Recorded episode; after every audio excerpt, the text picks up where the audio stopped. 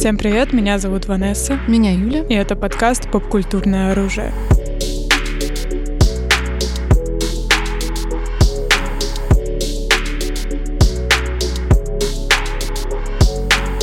Сегодня мы решили сделать такой жанровый выпуск. У нас было несколько таких. Мы говорили с вами про хоррор, например, про ромкомы. Вот. И сегодня мы поговорим о такой очень специфичной жанровой категории, которая даже не совсем как бы под классическим каноном жанр, там не драма, не комедия.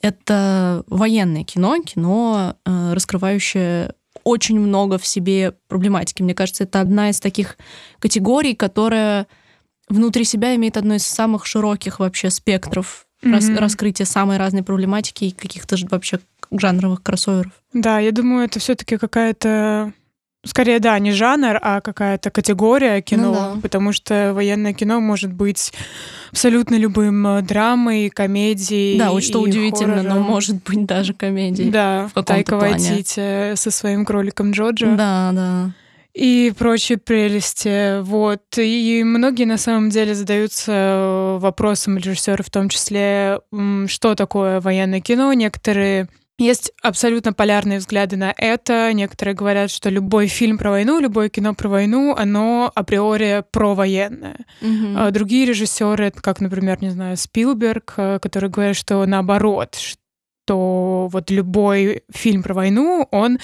изначально антивоенный, должен быть, по да, крайней да. мере. Поэтому тут такая категория военное кино, антивоенное кино. Ну, ты придерживаешься чего скорее? Ну, по крайней мере, какие, какие лучшие военные фильмы? Это антивоенные фильмы все таки Кон- конечно.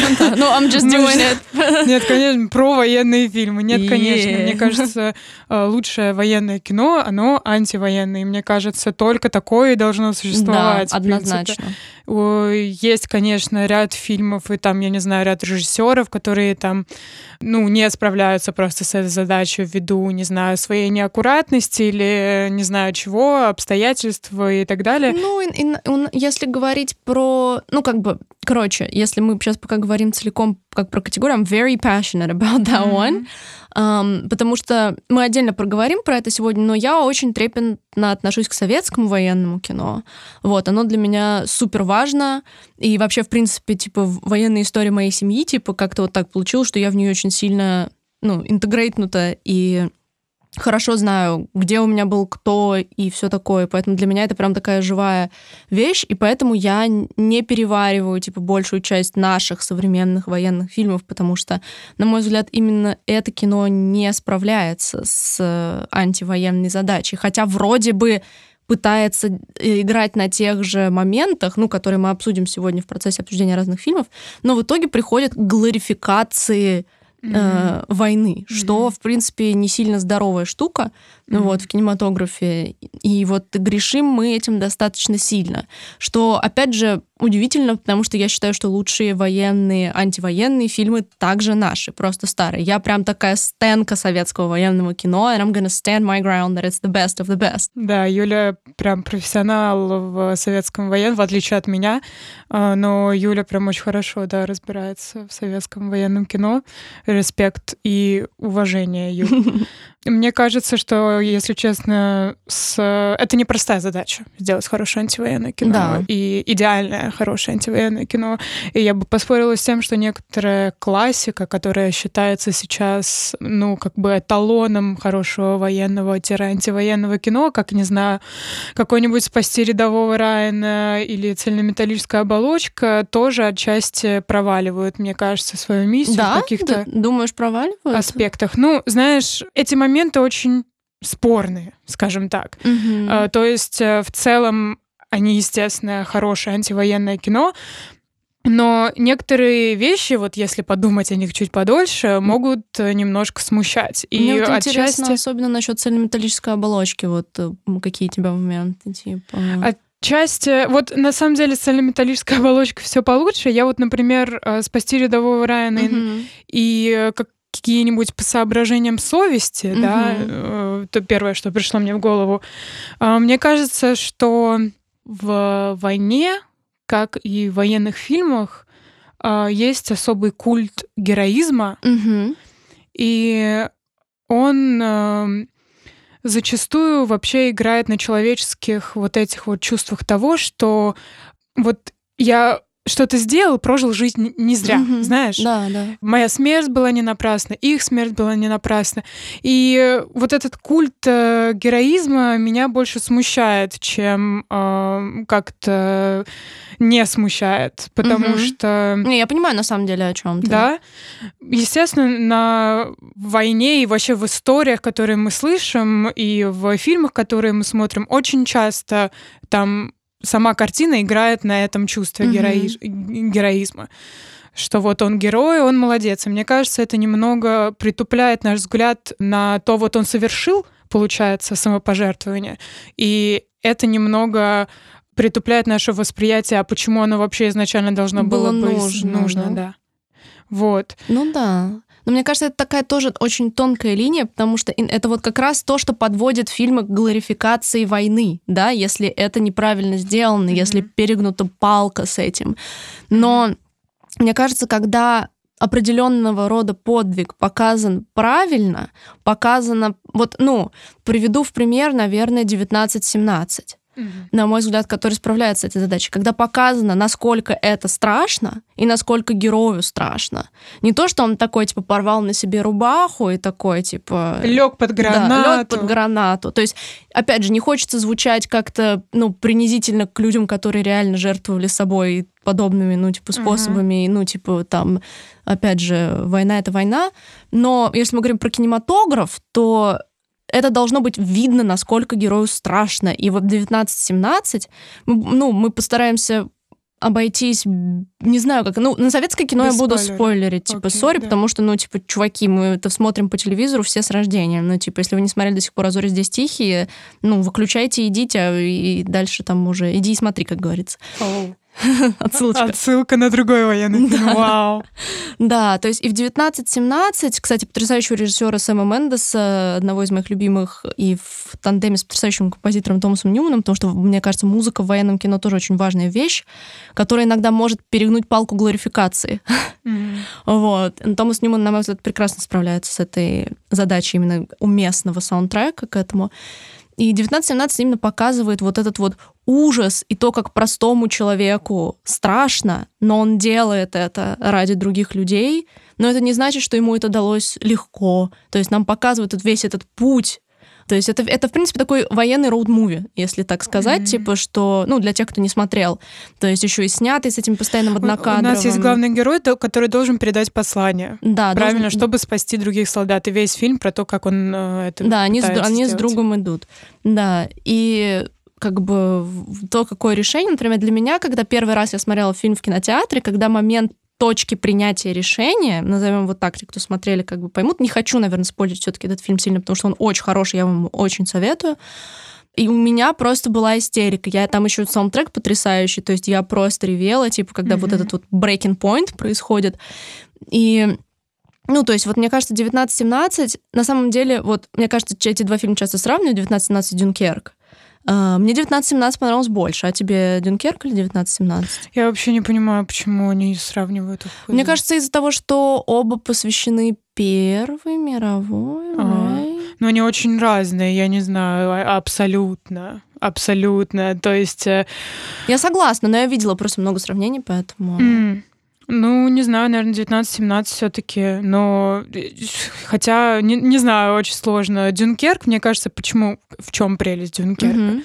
Он э, встречает э, почти, ну, мне кажется, все критерии хорошего антивоенного Мгм. кино, которые есть у меня, по крайней мере. Война там вообще не показывается, там нету там какой-то расчлененки, люди не... То есть нету боевых действий, это Мгм. очень нестандартное военное кино. Мгм, И да, согласна. весь ужас войны, он показывается вот нагнетанием страха, как Мгм. э, этим бедным солдатам э, на Берегу. на берегу, ну, страшно. И вроде ничего не происходит, а ты понимаешь, что смерть, возможно, близко. И ты как бы ничего с этим не можешь поделать. Да. И э, Летчик, получается, там еще и те, кто плывут на корабле. да, это три временные линии Нолан нам показал, в котором там то, что происходит на небе, происходит за час, Мгм. лодка — это день, а солдаты... Несколько часов, да? Нет, там неделя. А, наоборот, больше. Да, я наоборот, плохо больше. помню. Я его только смотрела в кинотеатре, если честно, я не пересматривала. Да, и э, тут происходит, а, и обезличивание солдат, то есть нету ну, нету главного героя. Но есть Нам Гарри Стайлз. показывает, но есть Гарри Стайлз. Э, Нам показывают солдат как э, таких немного безликих персонажей, потому Ну что как будто вот, ну, это просто а солдаты. А ими могли быть, ну, любой абсолютно. Этот момент, э, момент э, того, что нету здесь тоже особо такого героического подвига. Тут просто люди хотят выжить. И это главная цель фильма. И даже в конце, мне кажется, Нолан э, Дюнкерком удивил зрителя, потому что обычно он показывает и рассказывает все прям детально, Мгм. разжевывает тебе, что ты должен понимать и чувствовать в данный момент, а в Дюнкерке он этого не делает. И там мини- минимально вообще клише и Мгм. военного кино, и вообще, в принципе, кино. И единственное, как будто бы клишированная вещь, которая будет понятна, да, зрителю, зачем я это все посмотрел, как раз-таки происходит в конце, когда они приходят, там буквально одна фраза того, что, ну, что, аля, вы выжили, вы приехали, это уже победа. Да-да-да, точно. А, вот, а солдатам же было стыдно, я не исполнил свой долг, и вот Да, это вот да. все. Опять ну и это же реально историческая ситуация. Да, да, да. Мно- Много очень военных фильмов, большинство э, основаны на реальных событиях, Ну на реальных людях и так далее. Ну да, потому что откуда еще брать это, так сказать. Я думаю, даже те фильмы, которые не заявлены как по реальным событиям, вполне вероятно, что все интегрированные истории просто ну, прошлых поколений своих, там, бабушек, дедушек и так далее. Мгм. То есть, потому что это... Ну, мне кажется еще, что как бы для вот нас военное кино это такая отдельная штука, потому что, мне кажется, большинство э, людей, ну, постсоветского пространства, типа, ну, хотя бы одна история об одном родственнике сохранилась. Мгм. И типа это такая, ну, вещь, которая всегда с тобой в каком-то плане. И я всегда в каком-то плане смотрела, по крайней мере, наши фильмы через эту призму. Ну и не знаю, типа, мне кажется, мне нравится, почему мне нравится Дюнкерка 1917 так сильно, возможно, потому что они сняты про Первую мировую, или, ну, вот мы перейдем еще попозже к фильмам про Вьетнам, как будто бы у меня есть какой-то гейткипинг Второй мировой от американцев, я не знаю, как это еще назвать, но американское кино про Вторую мировую вызывает у меня очень смешанные ощущения. Ну да. И английское тоже. Предположим, я обожаю игру в имитацию с Камбербэтчем. Один из моих любимых фильмов. Но как же у меня отлетает очко, когда в конце, типа, выиграна война, и там не показывают, типа, Россию. Там, типа, Америка с Англией порешали войну, типа, я такая, чё? То есть просто мне хочется каждый раз трясти, типа, цифрами погибших, типа, особенно пе- перед американцами. Англичане, они там как-то всегда такие тоси-боси, что-то там тихо туда-сюда. А американцы, которые такие, типа, да мы, типа, Капитан Америка порешал Гитлера, йоу, типа. То есть и вот с этого, это как раз-таки как будто бы американское военное кино супер заваливает антивоенность. То есть как будто бы американское военное кино про Вторую мировую очень часто глорификация. То есть как будто бы они не справляются часто с этой задачей. Ну, типа, я понимаю, что, возможно, это радикальная какая-то позиция. Я бы сказала, что это такой мой hot take, controversial take на военное кино. Но почему-то I feel this way. Я, ну, сложно перевариваю большинство фильмов про Вторую мировую американских. А Это, например, ну, помимо игру, в имитацию. Слушай, мне кажется, мне на самом деле сложно вспомнить какие-то конкретные тайтлы, потому что мне кажется, они у меня просто затирались в памяти из того, что я помню это просто как mess оружия и вот этого вот разрывания рубашек и самопожертвования Ну, какого-то. спасти рядовой Райан, про вторую мировую. Я вот не смотрела, я знаю про его историю с тем, как Мгм. там была настолько натуралистичная сцена, с созданием хотлайна, да, типа что-то было такое. Смотри, мне кажется, что есть, конечно, фильмы, которые работают над э, глорификацией своей стороны и Мгм. принижением другой, да? Maybe, да. Потому что так работает, собственно, война, и я думаю, как расскажет про войну одна страна про другую, будет отличаться. Ну, мы-то не воевали на одной стороне, в это, это меня смущает. Мы же не против друг друга воевали с американцами. Ага, да-да-да, точно. Ну, то есть я понимаю, если бы, Да. ты- если бы немецкие фильмы такие, типа, вот эти русские, типа, I would get it. Ну, типа, у них тоже была, ну, своя история. Естественно, все хотят перетянуть одеяло на себя, Мгм. что мы сыграли ключевую роль над победой над злом. Да, да, да. типа. Победа над злом. Мне нравится, что, ну, точнее, мне это не нравится, но суть вообще войн в том, чтобы... То есть э, есть одна наша сторона хорошая, и Мгм. другая сторона, злая сторона. Она а вот абсолютное зло. Да. И если вообще на пальцах объяснить, как происходит война, собственно, да, в фильмах и вообще в Мгм. принципе, у нас есть какое-то абсолютное зло. Возьмем пример Гитлера. ну да, Гитлер как кажется, символ какой-то как вообще. да. символ, да. Войн, в принципе. Вот э, гордитесь, что вы немцы, все остальные вокруг враги. Коммунисты враги, евреи враги, все враги. Мгм. И э, государственная пропаганда, собственно, на это работает.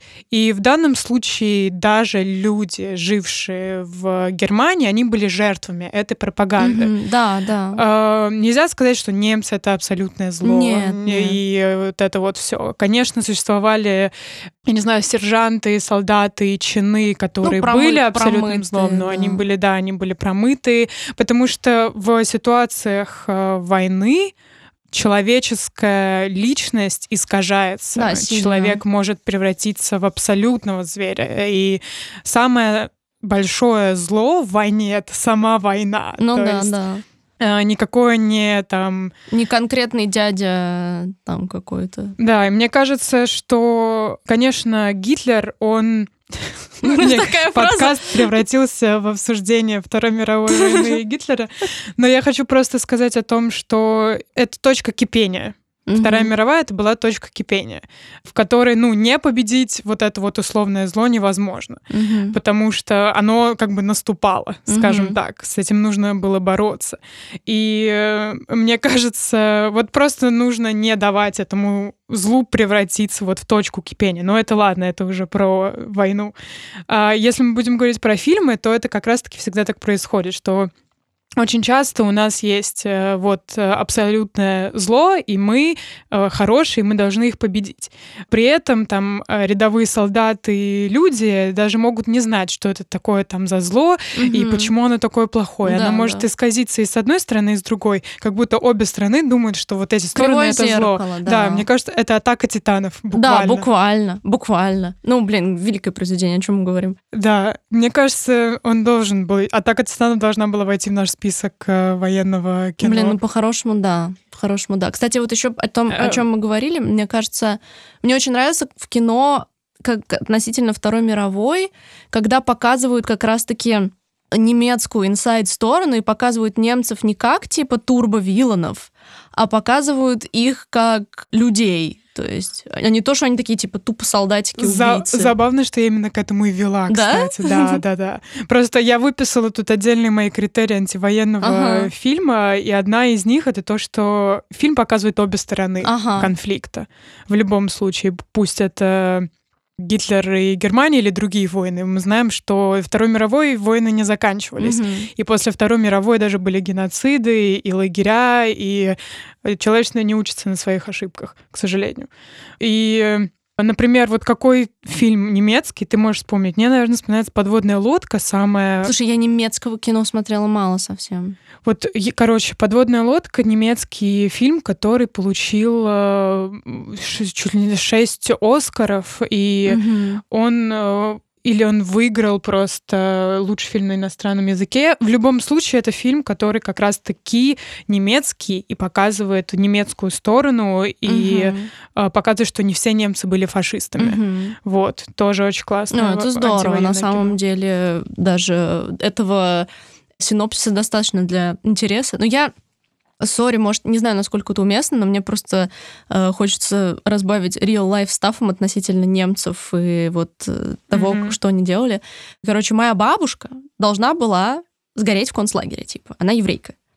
И Короче, их спасло то, что какой-то... Они с мамой там были, и какой-то немец, короче, выписал им, типа, что у них карантин, какая-то болезнь, типа, чтобы вывести их, он, типа, вывел их э, из концлагеря, типа, какой-то Офигеть. немецкий офицер.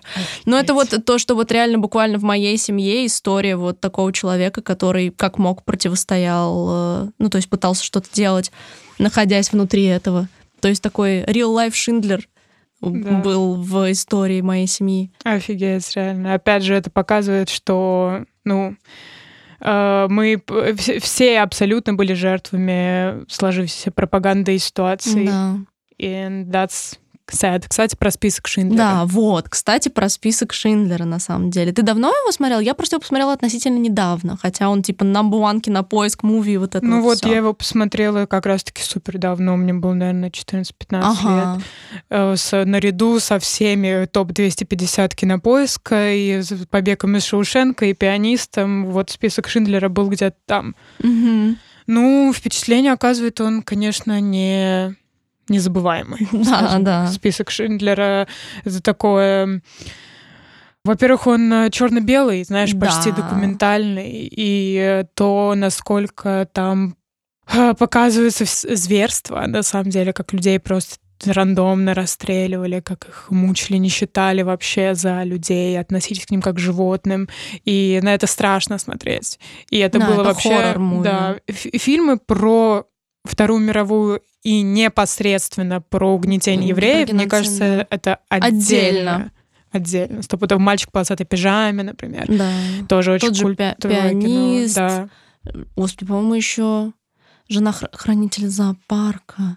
Ну, в общем, это такая действительно массивная штука. Просто для меня список Шиндлера как-то я почему-то все время откладывала в долгий ящик. Хотя на самом деле у меня он был куплен на DVD, когда я готовилась к поступлению в ВГИК и на зимних каникулах, потому что у меня в э, деревне не было, короче, нормального интернета, и я купила на горбушке, типа, DVD-шки, типа, «Американская история X», «Гражданин Кейн», и вот это вот всего, чтобы на каникулах просмотреть. Там был список Шиндлера, который я так и не посмотрела.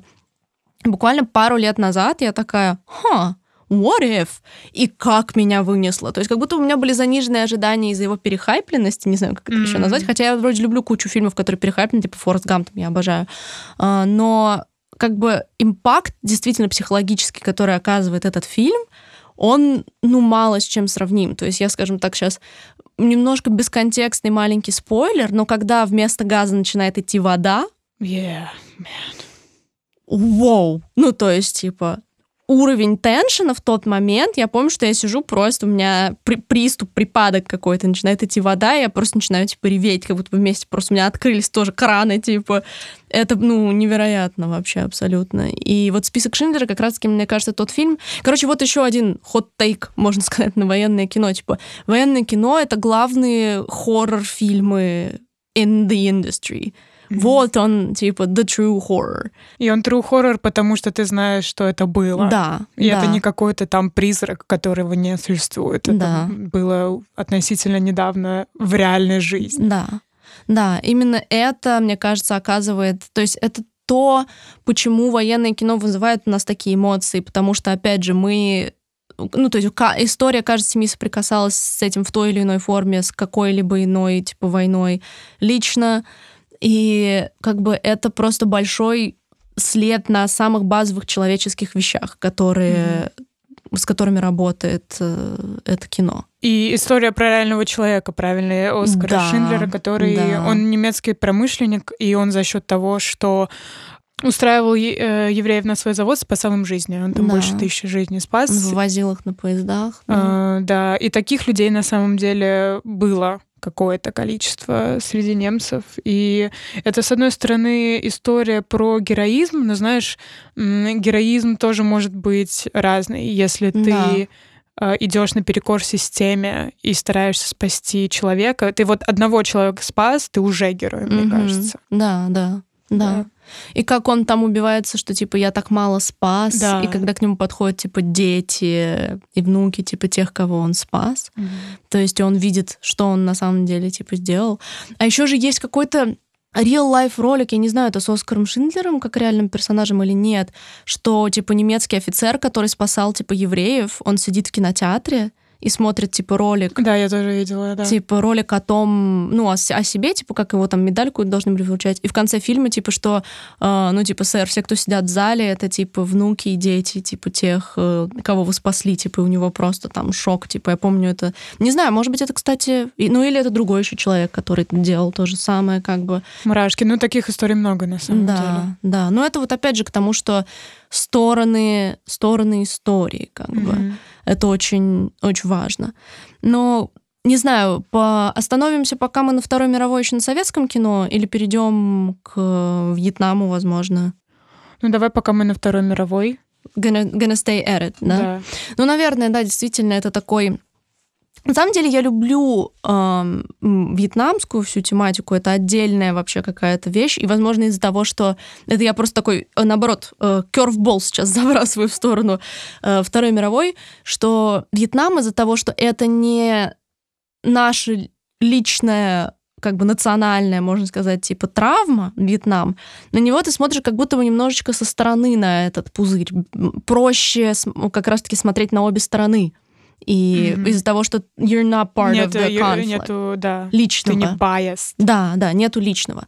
Но в советском кино, к сожалению, то есть вроде мы сейчас говорим о том, что обе страны и так далее, но типа, ну, сложно все равно. В советском кино, мне кажется, да, часто происходит вилнизация сильная немцев, но можно понять, это кино снималось незадолго после войны. У людей были очень живые воспоминания, им было сложно сказать, ну, они тоже там, когда там положили всю твою семью. Ну, то есть, типа, это просто, с этим ничего не поделать. И я не считаю, что надо винить советское кино про это. Я не буду углубляться там в какие-то дебри, я расскажу на самом деле про просто, получается, сколько у меня здесь, четыре моих э, фейв фильма, и они на самом деле супер бейзик. Я знаю, что типа наверняка среди вас есть те, кто намного лучше разбирается в советском кино, типа, но как бы я вам уже сказала, мой любимый там фильм это Форест Гамп просто по-американски, поэтому не удивляйтесь моим любимым военным фильмом. Э, Первый из которых это, конечно же, в бой идут одни старики, потому что мне кажется, чем велик этот фильм. Он умудряется быть комедией до определенной точки. И мне кажется, это просто unreal. Ну, то есть, это война, это все, весь тот же самый фон, но при этом там умудряется быть музыка, любовь, смех, юмор, фразы, которые там идут э, с людьми нашей там э, э, постсоветского пространства там просто через там десятилетия махнул не глядя, будем жить и все это. И, но при этом как бы там есть, понятное дело, тебе не дают забыть, что смерть, она вот, война, она вот. И именно на контрасте вот этой вот кипящей жизни, именно поэтому показанная смерть ощущается настолько больнее. Потому что ты видишь этих пацанов, вот они влюбляются, вот они поют. То есть вот она жизнь, она прямо вот здесь, Мгм. посреди войны, вот она, чистая жизнь. И на- именно на контрасте с ней намного болезненнее ощущается смерть, и мне кажется, в этом гениальность этого фильма. Плюс он достаточно короткий, он, по-моему, чуть меньше полутора часов. И тоже еще то, что в такой достаточно короткой форме это происходит. Это прям, я считаю, абсолютный masterpiece. Наверное, самое большое стекло советского кино для меня это «Зори здесь тихие», ну, типа... Я чуть перебью тебя, Да. расскажу про мой большой фейл, о том, что я всю жизнь свою сознательную, там, я не знаю, до 16 лет думала, что «А зори здесь тихие» — это на самом деле не «А зори здесь тихие», Ага. а «Азория из дистихи». «Азория из здесь тихие»? «Азория из дистихи». Ты думаешь, что это аниме, типа? Я не знала, что это. Я знала, что это какой-то советский фильм. Я такая, ну да, Азория вроде как звучит как имя. Да. Из дистихи. Бля, это гениально. Но название очень красивое. Красивое, я согласна. красивое. Я бы так что-нибудь назвала. Чисто for the hell of it. Блин, это гениально, реально. Не, но на самом деле, действительно, «Азори здесь тихие» — это экранизация книги.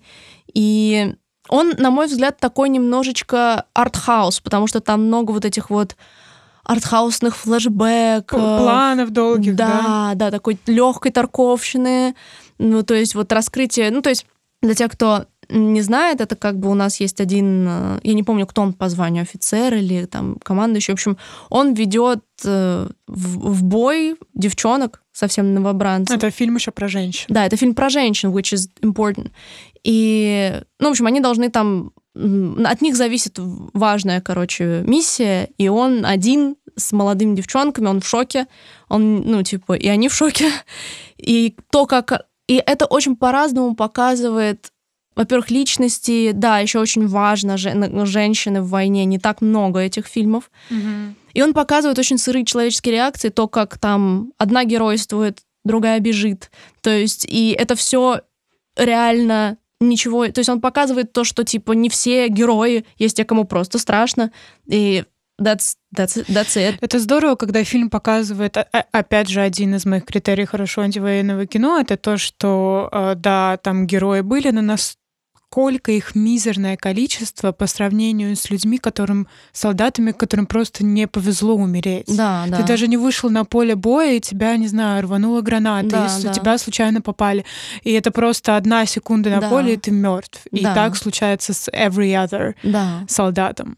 Да, я согласна. Или, и мне кажется, еще в это дополнить, показывать тех, кому страшно, и кто пытается дезертировать Да. и так далее, потому Да. что это тоже, это показывает как что-то позорное, но это не так, типа. Это абсолютно нормальная реакция, потому что война — это страшно. Да. И э, то, что ты пытаешься там дезертировать и, И уйти, выжить, да. you know, Nothing is wrong with that. да. И это, мне кажется, тоже важно. Но, как бы, в общем, если ну, коротко говорить, то «Зори здесь тихие» — это абсолютное стекло, это вот чисто просто пореветь с осколками слеза в, с- стекла в глазах, потому что, ну, Мгм. это гениальное кино, но это больно. И для меня ключевой момент, который решает вообще драматургию этого фильма, это то, что вот мы два часа смотрим за тем, как умирают эти девочки. Это ужасно. Остается наш командир. Он находит тех немцев, которых им нужно было найти, и они слушают э, радио, передатчик какой-то русский, ну, типа, но пытаются перехватить какие-то новости. И, ну, типа, он э, наста- наставляет на них, типа, оружие, и он толкает там монолог о том, что, типа, что вот там мои девочки, типа, погибли, а вы вообще там бла-бла-бла.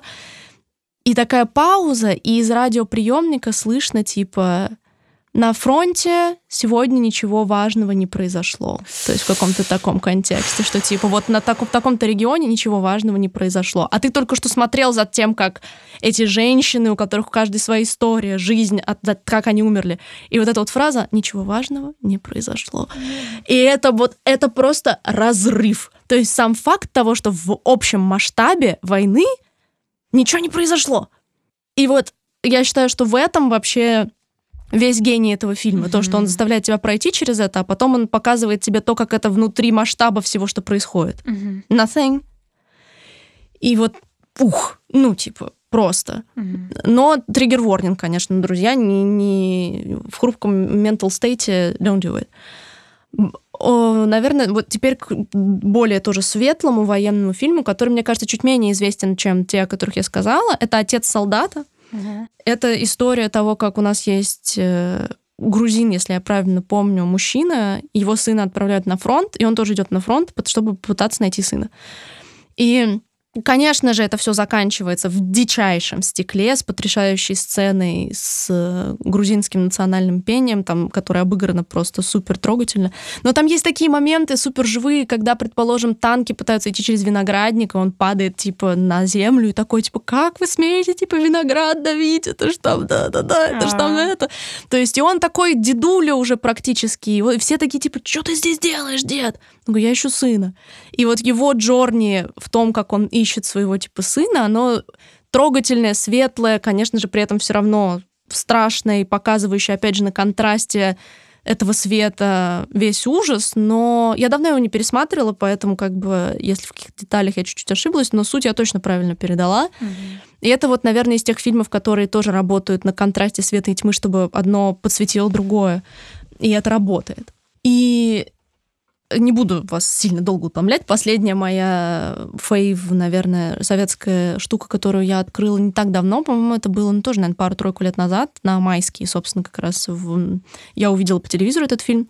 Это фильм тоже с главной роли с Леонидом Быковым, который играет и в, «Бой идут одни старики», ну, потрясающий актер абсолютно. И очень, не знаю, почему-то он настолько органичен в военном кино, потому что он такой, типа, full of life, знаешь, типа, сам по себе, как будто ему даже сложно играть персонажей других, как будто бы его персонаж в «Аты шли солдаты» и в «Будет они старики» даже чем-то похожи. «Аты баты шли солдаты» это у него тоже достаточно простой синопсис. Э, Встречаются, типа, дети или внуки уже даже одного типа батальона, который погиб на войне, и вспоминают их. И дальше нам рассказывают во флешбеке историю этого батальона. И в чем прикол. То есть это типа это не это синопсис, который одновременно типа и спойлер, но это известный как бы синопсис, он везде как бы указывается, что нам показывают вот людей, которые пришли на фронт, и они тренируются. Ну, то есть готовятся уйти именно прямо на фронт. То есть они типа как в буткемпе определенном Мгм. находятся. И вот нам показывают, как они готовятся все это время. И потом их первый бой, в котором они все умирают. Мгм. Типа, просто все за, типа, 15-минутную сцену. И, ну, вот их дети, типа, все это вспоминают, типа. И сам вот этот вот факт того, что нам показывают их жизни, все, как они тренируются, как они заряжаются патриотизмом определенным, они готовы воевать, там все, но им страшно. И, ну, то есть вот этот микс эмоций вообще всего. И первый бой. Everyone gone. И если я правильно помню, по-моему, совсем everyone. Или, может быть, кто-то один, типа, там остается. Ну, в общем, horrifying. Мгм. Но он тоже вот с таким, с определенным светом и юмором, и жизненностью, и вот именно вот этот вот, то, за что я люблю не только военное кино, но и советское военное кино, за вот очень четкое ухватывание жизни в диалогах, и в персонажах, и во всем. Ну, в общем, Чувствуется, как будто реальный человек за Да. Актерами, да, грубо Да. говоря. да, абсолютно. И как бы я понимаю, что есть намного, что есть больше намного более жесткого советского кино, там, про войну, того же там «иди и смотри» и так далее, или более там драматичного. Но для меня очень вот важно наличие света для подсвечивания тьмы, как я уже сказала. М, То есть мне нравятся фильмы, в которых есть что-то трогательное, в которых живые персонажи, они шутят, они, они живые еще пока. Э, И вот от этого мне всегда больнее в кинематографе. Мне кажется, это один из механизмов, кото- которыми может апеллировать в целом военное кино. Да, да, абсолютно. Кстати, про «Иди и смотри», мне кажется, все таки это, возможно, один из моих любимых э, антивоенных фильмов, Мгм. потому что, ну, он абсолютно чудовищный. Да, это правда. В фильме рассказывается про э, геноцид э, белорусского народа, про оккупацию немецкую от э, Беларуси, и там мы смотрим на происходящее глазами маленького мальчика, там, я не знаю, ему лет 10, Ну, где-то так, да. и мы проходим вот э, через него вот а, а, какой-то путь, и, в общем, за всем этим наблюдаем, как немцы сжигают заживо деревни, людей за- закидывают их э, в э, как они называются, в загоны, а, и как вообще, ну, чудовищно и бесчеловечно нам показываются немцы как абсолютные животные. И потому что вот мы смотрим это глазами мальчика, Да, для да. них это абсолютное зло. И тот факт, что очень интересный э, прием художественный, что в, в начале фильма мы видим мальчика, и он на протяжении всего фильма становится все старше и старше, и в конце э, он выглядит как старик. Мгм. Да, это, это, это крутое, то есть, ну, что он проживает это. Да, да, абсолютно. И мне очень нравится момент один в самом фильме. А, немножко такой спойлер, но абсолютно бессюжетный, Мгм. так что не волнуйтесь, там он ни разу за весь фильм никого, ну, не убивал, не проявлял никакого насилия. Вот. И он один раз взял в руки оружие, э, и он начал стрелять по портрету Гитлера. М. И был, в в общем, монтаж кадров какой, ну, немецкой хроники. М. Всякие гитлеровские речи и вот это вот все. И каждый раз, когда он, это происходило, он стрелял, стрелял, продолжал стрелять, но монтаж ушел настолько вот назад в прошлое, что мы уже видим мать Гитлера, и он в ее руках М. младенец. Да, да, да. И он останавливается на этом моменте. М. Опять же, такая вот э, мысль, что вот ну нет абсолютного зла. И Мгм. даже Гитлер, Был когда когда-то да, ребенком. когда-то был ребенком. Ну да, это очень... Иди и смотри, это какая-то, ну, ультимативная хоррор-вещь, и при этом очень глубокая и... Да.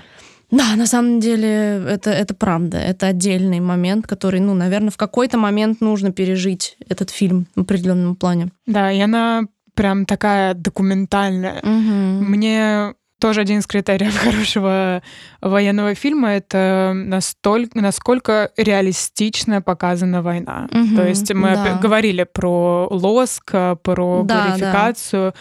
Вот, например, в этом фильме абсолютно без Без купюр, да. Да, без купюр. Да, я, как, сог- я согласна как есть. с этим. И Да, согласна с э, этим. то же самое можно сказать э, в, так скажем, эталон правдивости спасти рядового Райана. Э, Все, когда говорят про этот фильм и вообще про военное кино, они всегда приводят пример первые 30 минут фильма, в Мгм. которых происходит высад- высадка в Нормандии. Мгм. И насколько именно эти кадры повлияли на людей, на мир, в Мгм. принципе. То есть э, у ветеранов случались приступы посттравмата после того, как они Ого. увидели вот это все, потому что Спилберг, он снимал вот эту вот высадку по документальным хроникам, то есть и там камера тоже, она снимала с рук, и все выглядит очень-очень документально, прям супер правдиво. И на это реально супер тоже страшно смотреть. И то же самое, наверное, можно сказать про фильм по соображениям совести, там тоже очень как Мгм. брутально показана война. Мгм. То же самое с цельнометаллической оболочкой, тоже супер-мега брутально. Но эти фильмы различаются тем, что, например, э, мне кажется, главное вообще в цельнометаллической оболочке, например, это то, насколько мы видим, как э, люди превращаются Вот, я в только, зверей. я только хотела это сказать. Мне кажется, главная мысль этого фильма это как how you make a killer, типа. Да, да. То есть и он же как, ну их там в этом буткемпе, типа. Да, первая ну, половина фильма это просто вот об- обучающий лагерь или как это Ну, называется. буткемп, я не знаю, как по-русски это называется, но это да, это вопрос того, как сломать сознание человеку Мгм. и сделать из него там зверя, убийцу и так далее. И это действительно супер страшно, потому что так действительно готовили солдат в Вьетнам.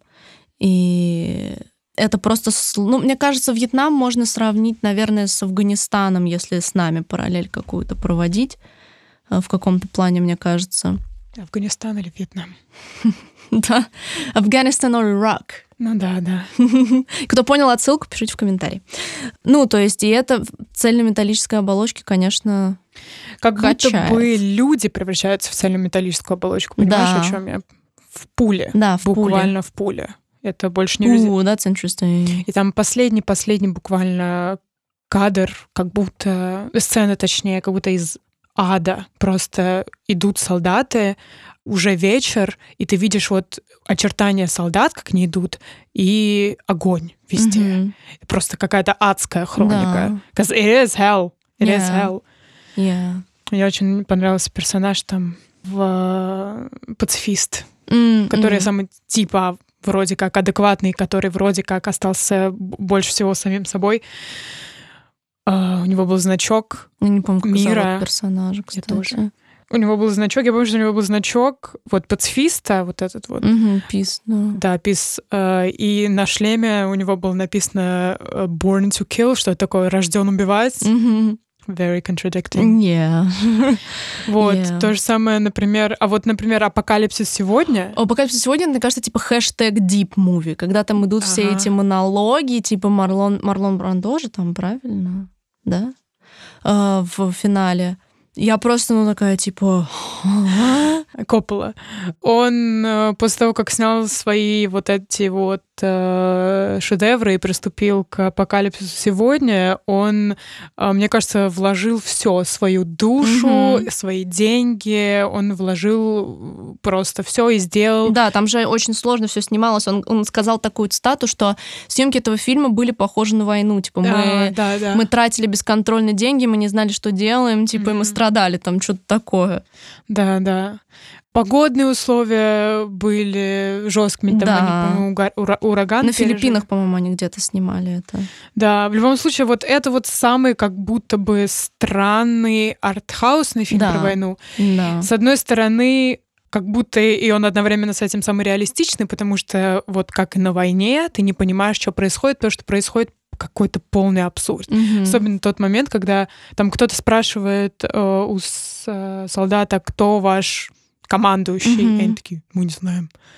То есть они не знают, почему они здесь, мне кажется, они даже не знают, за кого они воюют. Мгм. То есть это какое- какая-то полная разбериха и хаос, потому Да. что война — это не разбериха и хаос, ты не Мгм. понимаешь, что происходит, какие-то люди орут, кто-то взрывается.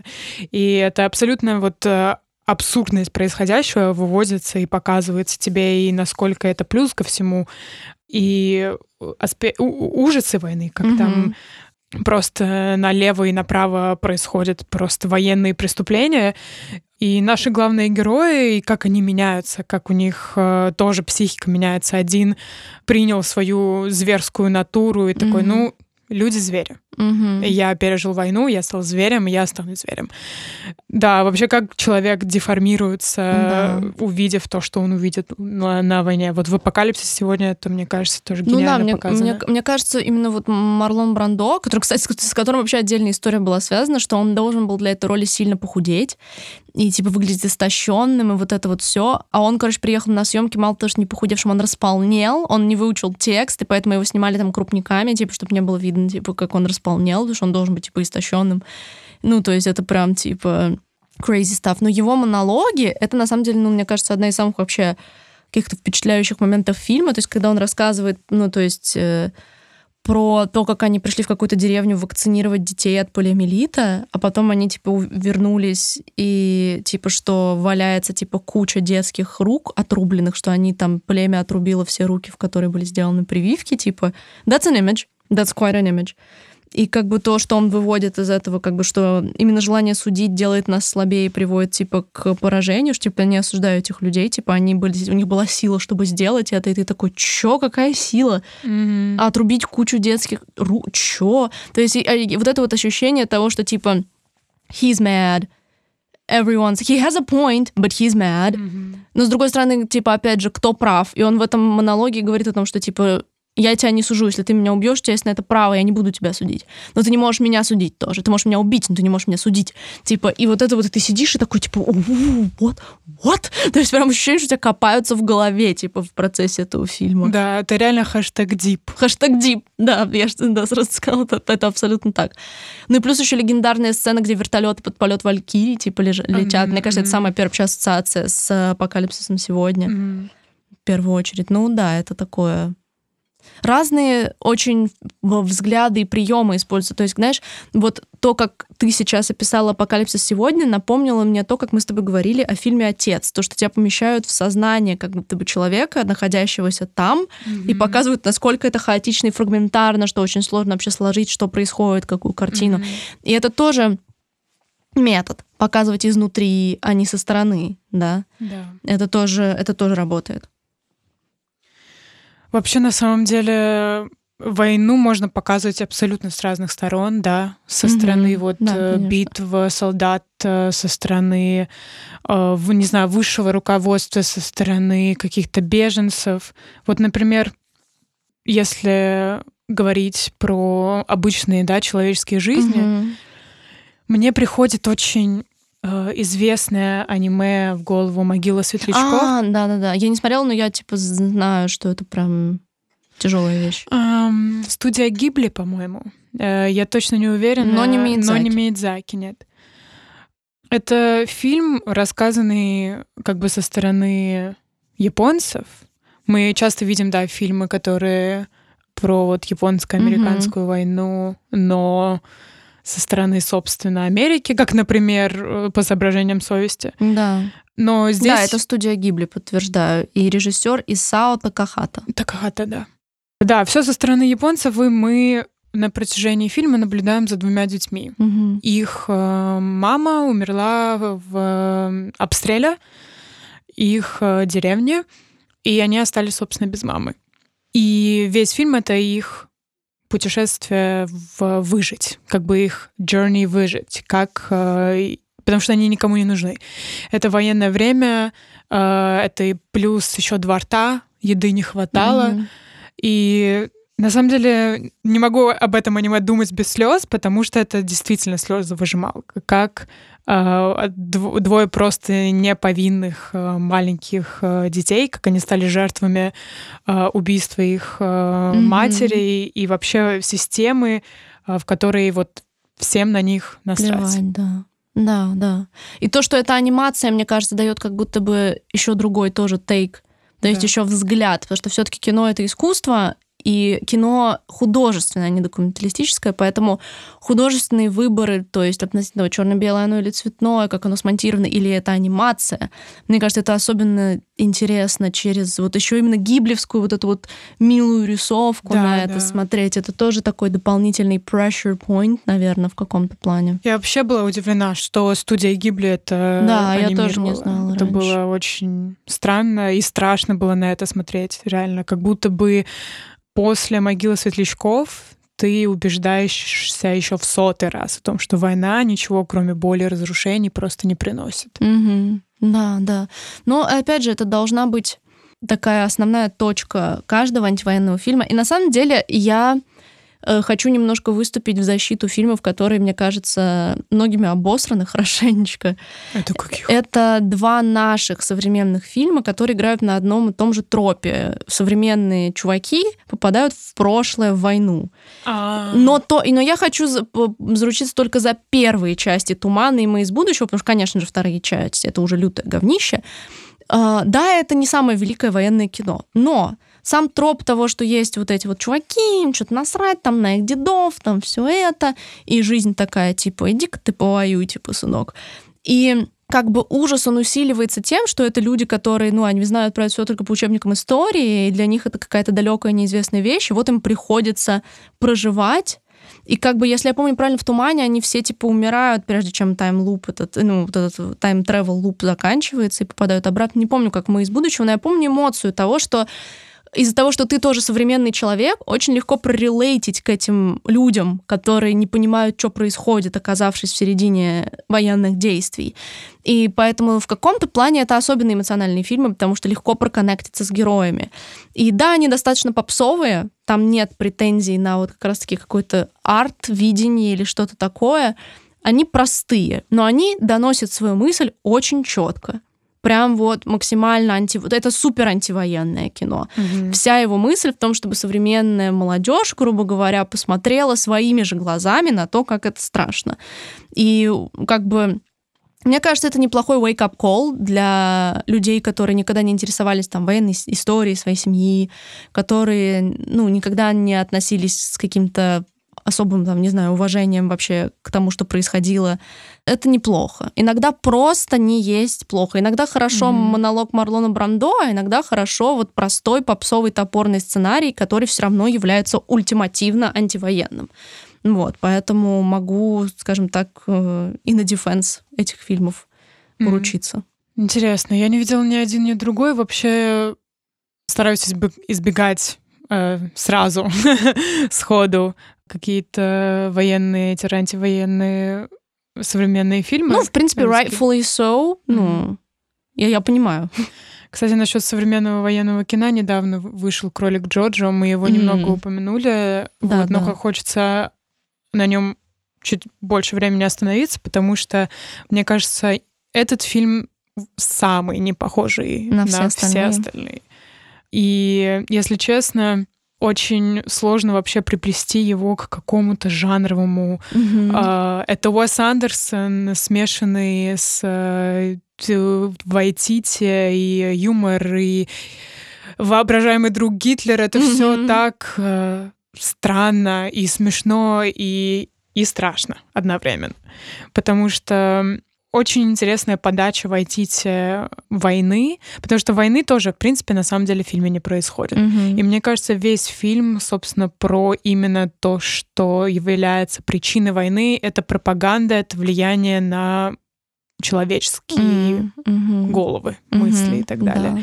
Потому что вот наш главный герой, маленький десятилетний мальчик, которому что-то заложить какую-то мысль проще простого, mm-hmm. потому что он учится тому, что вот первое к нему пришло. Mm-hmm. Если к нему пришла первая нацистская Германия, то он такой, да, Гитлер молодец, коммунисты, евреи, враги. Mm-hmm. Сразу же. Потому что он больше ничего, ничего не знает. Не знаю, да. И у него как раз-таки есть свой внутренний Гитлер, mm-hmm. воображаемый друг как раз, реальный Гитлер, которого играет Тай, Тайка Вайтити, это прям супер отличный прием, который показывает нам, что как будто бы у нас, у всех есть свой внутренний Гитлер, mm-hmm. что мы все равно как будто бы в той или иной мере подвержены влиянию пропаганде mm-hmm. какой-то. Просто главное знать, за какие ниточки дергать. И весь фильм это его путешествие по э, разрыванию вот этих вот пропагандических мыслей mm-hmm. и пониманию как раз-таки вот обеих сторон.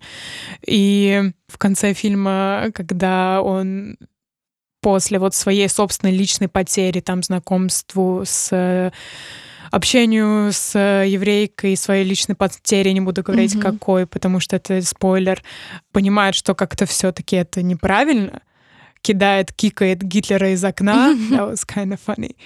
В общем, этот фильм так легко и красиво показывает влияние пропаганды на, рус... на людские mm-hmm. мысли, Ой, да. чувства и поведение, и показывает, насколько все равно мы все жертвы, потому что мальчик, да. этот немец, его там один из э, сержантов, тоже забыла, как его зовут, тоже жертва. Mm-hmm. И мы все вот как будто бы в этой системе, и рано или поздно, либо ты сразу принимаешь вот эту вот, знаешь, mm-hmm. правду, истину, что на самом деле, подождите-ка, в смысле, почему евреи — это враги? Mm-hmm. Кто вам сказал?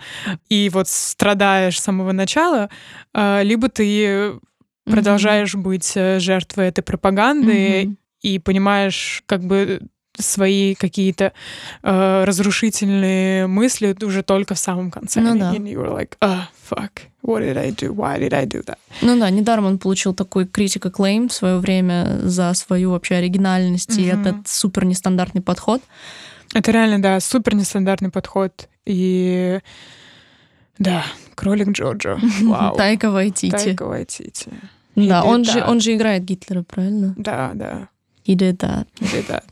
И мне кажется, фильмы наши закончились вообще. Мне кажется, давай у меня один еще остался, я поняла это только что, я пропустила его. Это фильм э, «Война Анны», который выходил совсем недавно, и он показывает историю девочки маленькой, которая прячется в, как это называется, какие-то немецкие типа центры, какие-то как какие-то а я. Поняла, я поняла, про... да, да, да, да. И да, она да. прячется в камине, типа, и она выходит mm-hmm. только по ночам оттуда. И это, ну, в принципе, да, цвет, и это супер хоррифайинг вообще. Это турбо-хоррор. Он короткий, еще он идет типа час двадцать. И просто вот как-то девочка пытается выжить в этом всем. Ну, это вот из современных, удачных современных фильмов с zero глорификацией mm-hmm. вообще, типа, good. Тоже Вторая мировая, получается. Да, и... да, да, да, да, тоже Вторая мировая. Да, я видела трейлер этого фильма, я такая, вау, that's so cool, и мне нужно это посмотреть, но как-то я пропустила его. Ну, если, Спасибо, если, если будет, да, состояние определенное, то он, ну, хорош. Он там почти нет реплик, он почти, почти еще и не мое кино вдобавок mm. ко всему. Оно все вот чисто просто на осознании того, что происходит. И он хорош, да. Yeah. Давай я перечислю, получается, критерии антивоенного фильма, да, угу. мои. И э, если ты захочешь что-то добавить и убрать, okay. или мы, если мы что-то пропустили, давай подумаем. Да, давай. Первое это реалистичность представления войны без глорификации угу. и так глянца и глянца. Второе — это честная рефлексия над тем, что было во время войны, или над причинами, или над действиями, или над последствиями. Mm-hmm. Над последствиями, да. То есть ключевое здесь честная рефлексия. Это не перетягивание одеяла себя на себя то, какие мы хорошие, mm-hmm. мы победили зло. А это просто да. взгляд со всех сторон. Третье — это за страдания, смерть, убийство не поощряется честью, mm-hmm. медалями, восхвалением и так далее. Насколько мизерное количество солдат реально умирает героической смертью по сравнению с количеством солдат, mm-hmm. которые просто умерли да. ни за что. Следующее это показывать обе стороны конфликта. Mm-hmm. Тут я выделила фильмы, на которых мы не остановимся, но просто mm-hmm. перечислю. Это Ничья земля. Mm-hmm. А, а это сербский фильм, по-моему, да? Да, да. И тоже э, фильм Красивые деревни красиво горят. Название такое, конечно. Mm-hmm. Да, обе стороны конфликта. И Последнее, то, над чем мы, кажется, еще не поговорили, угу. это когда война заканчивается, о ветеранах никто не заботится. А-а-а. То есть есть такой аспект э, войны, в котором. Который как-то препарируется в, в фильмах, которых э, мы обсуждали, кажется, либо «Спасти рядового Райана», а, либо... Мне кажется, мне кажется, это неплохо показано в фильме «Черри» недавнем с Томом Холландом. Ага. Там, если я правильно помню, Афганистан, либо Афга... ну вот реально Афганистан или Ирак, типа я точно не помню, по-моему, Афганистан. И там молодой пацан, который, ну типа идет на войну, и он возвращается типа с дичайшим ПТСР, and his life goes to shit, nobody да, cares. Да, да, да. Ну то есть вот это вот прям пример такой, потому что на самом деле я знаю, что мы говорим сегодня про военное кино, но для меня просто одним из самых сырых и жестких опытов соприкосновения с войной были книги Светланы Алексеевич, алюминиевые, цинковые, цинковые мальчики, о боже мой, да, цинковые, и «У войны не женское лицо». Mm. Война не женское лицо, это, соответственно, фильмы, это, это интервью женщин, которые были на войне, и на самом деле абсолютно не показано, я не помню ни одного фильма, где бы показывалось то, как обращались с женщинами, которые возвращались с фронта. Mm-hmm. Это, ну, это отдельная тема, но если вас интересует тема реально военной правды, скажем так, на свой страх и риск. И цинковые мальчики э, это про Афганистан. И это тоже a lot. И вот как раз там начинается книга с монолога матери ветерана Афганистана. И, в принципе, можете прочитать только его, вам хватит, если вы понимаете, что... Ну, вам, вам уже все будет понятно. Но я все равно советую прочитать еще, но, в принципе, вам все будет понятно. И вот это как раз к теме, да, того, что вот обе эти книги о том, что не всем пофиг на ветеранов, особенно на женщин. Mm-hmm. As always. Да, ну, к сожалению, это единственное так, но это как это то, как работает машина пропаганды ты иди защищай родину, mm-hmm. будь героем, молодец, мы о тебе да. позаботимся, ты вот твоя жизнь так цена, mm-hmm. и именно твой вклад так ценен. А вот когда война заканчивается, да. А, оказывается, что ты не так ценен. Да. И всем насрать, что у тебя там посттравмат, всем насрать, что у тебя там нет какой-то конечности, у тебя нет э, человека, Денег, который о тебе да. позаботится. Этого всего нет. Да, да это тоже важный аспект, действительно. Как будто бы со всех сторон война это ужасно. Просто со всех сторон. И сначала, и с самого, и середины, и в самом конце. Нет э, да. ничего, нет, чтобы нет могло... Про, нет просвета. Да. И разные военные фильмы иллюстрируют действительно разные куски того, почему и как это страшно и на чем это работает. В принципе, я согласна со твоим списком. Я даже не знаю отдельного какого-то пункта, который могла бы добавить в голову, мне не приходит. Мне кажется, у тебя достаточно полная вещь получилась. И, в принципе, по основным аспектам каждого пункта мы нашли какие-то фильмы, которые соответствуют им в той или иной мере. Ну, мне кажется, стоит сказать пару слов о важности вообще военного кино. А, есть одна цитата, которую и говорил и Тайка Вайтити в интервью про кролика Джорджа. Это то, что эти истории, военные истории, они, они прям супер важны, они критично важны, потому что если мы забудем прошлое, mm-hmm. мы обречены пережить его заново. Да, да, да.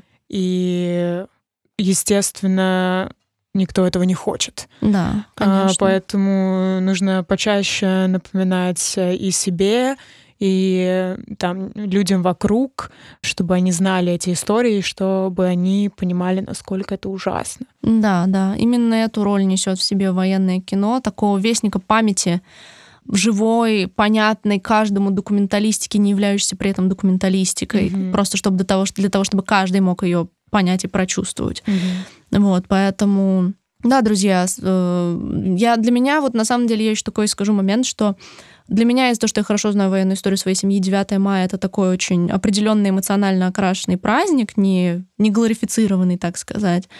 И я всегда весь этот день стараюсь посмотреть как можно больше настоящего военного кино, чтобы специально погрузить себя в это состояние памяти и ощущения, чтобы хотя бы один день в году проводить вот в этом полном ужасе и напоминании себе. Просто я считаю, что на самом деле, если бы больше людей, возможно, так поступали, хотя бы один день в году себе устраивали реальное напоминание через искусство или истории жизни, ну, это уж кому что близко, то, возможно, что-то бы было попроще.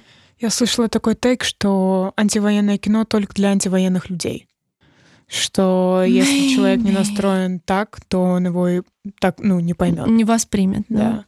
Но, ну, well, кто знает, кино и вообще искусство сильная, сильная штука. штука да. да.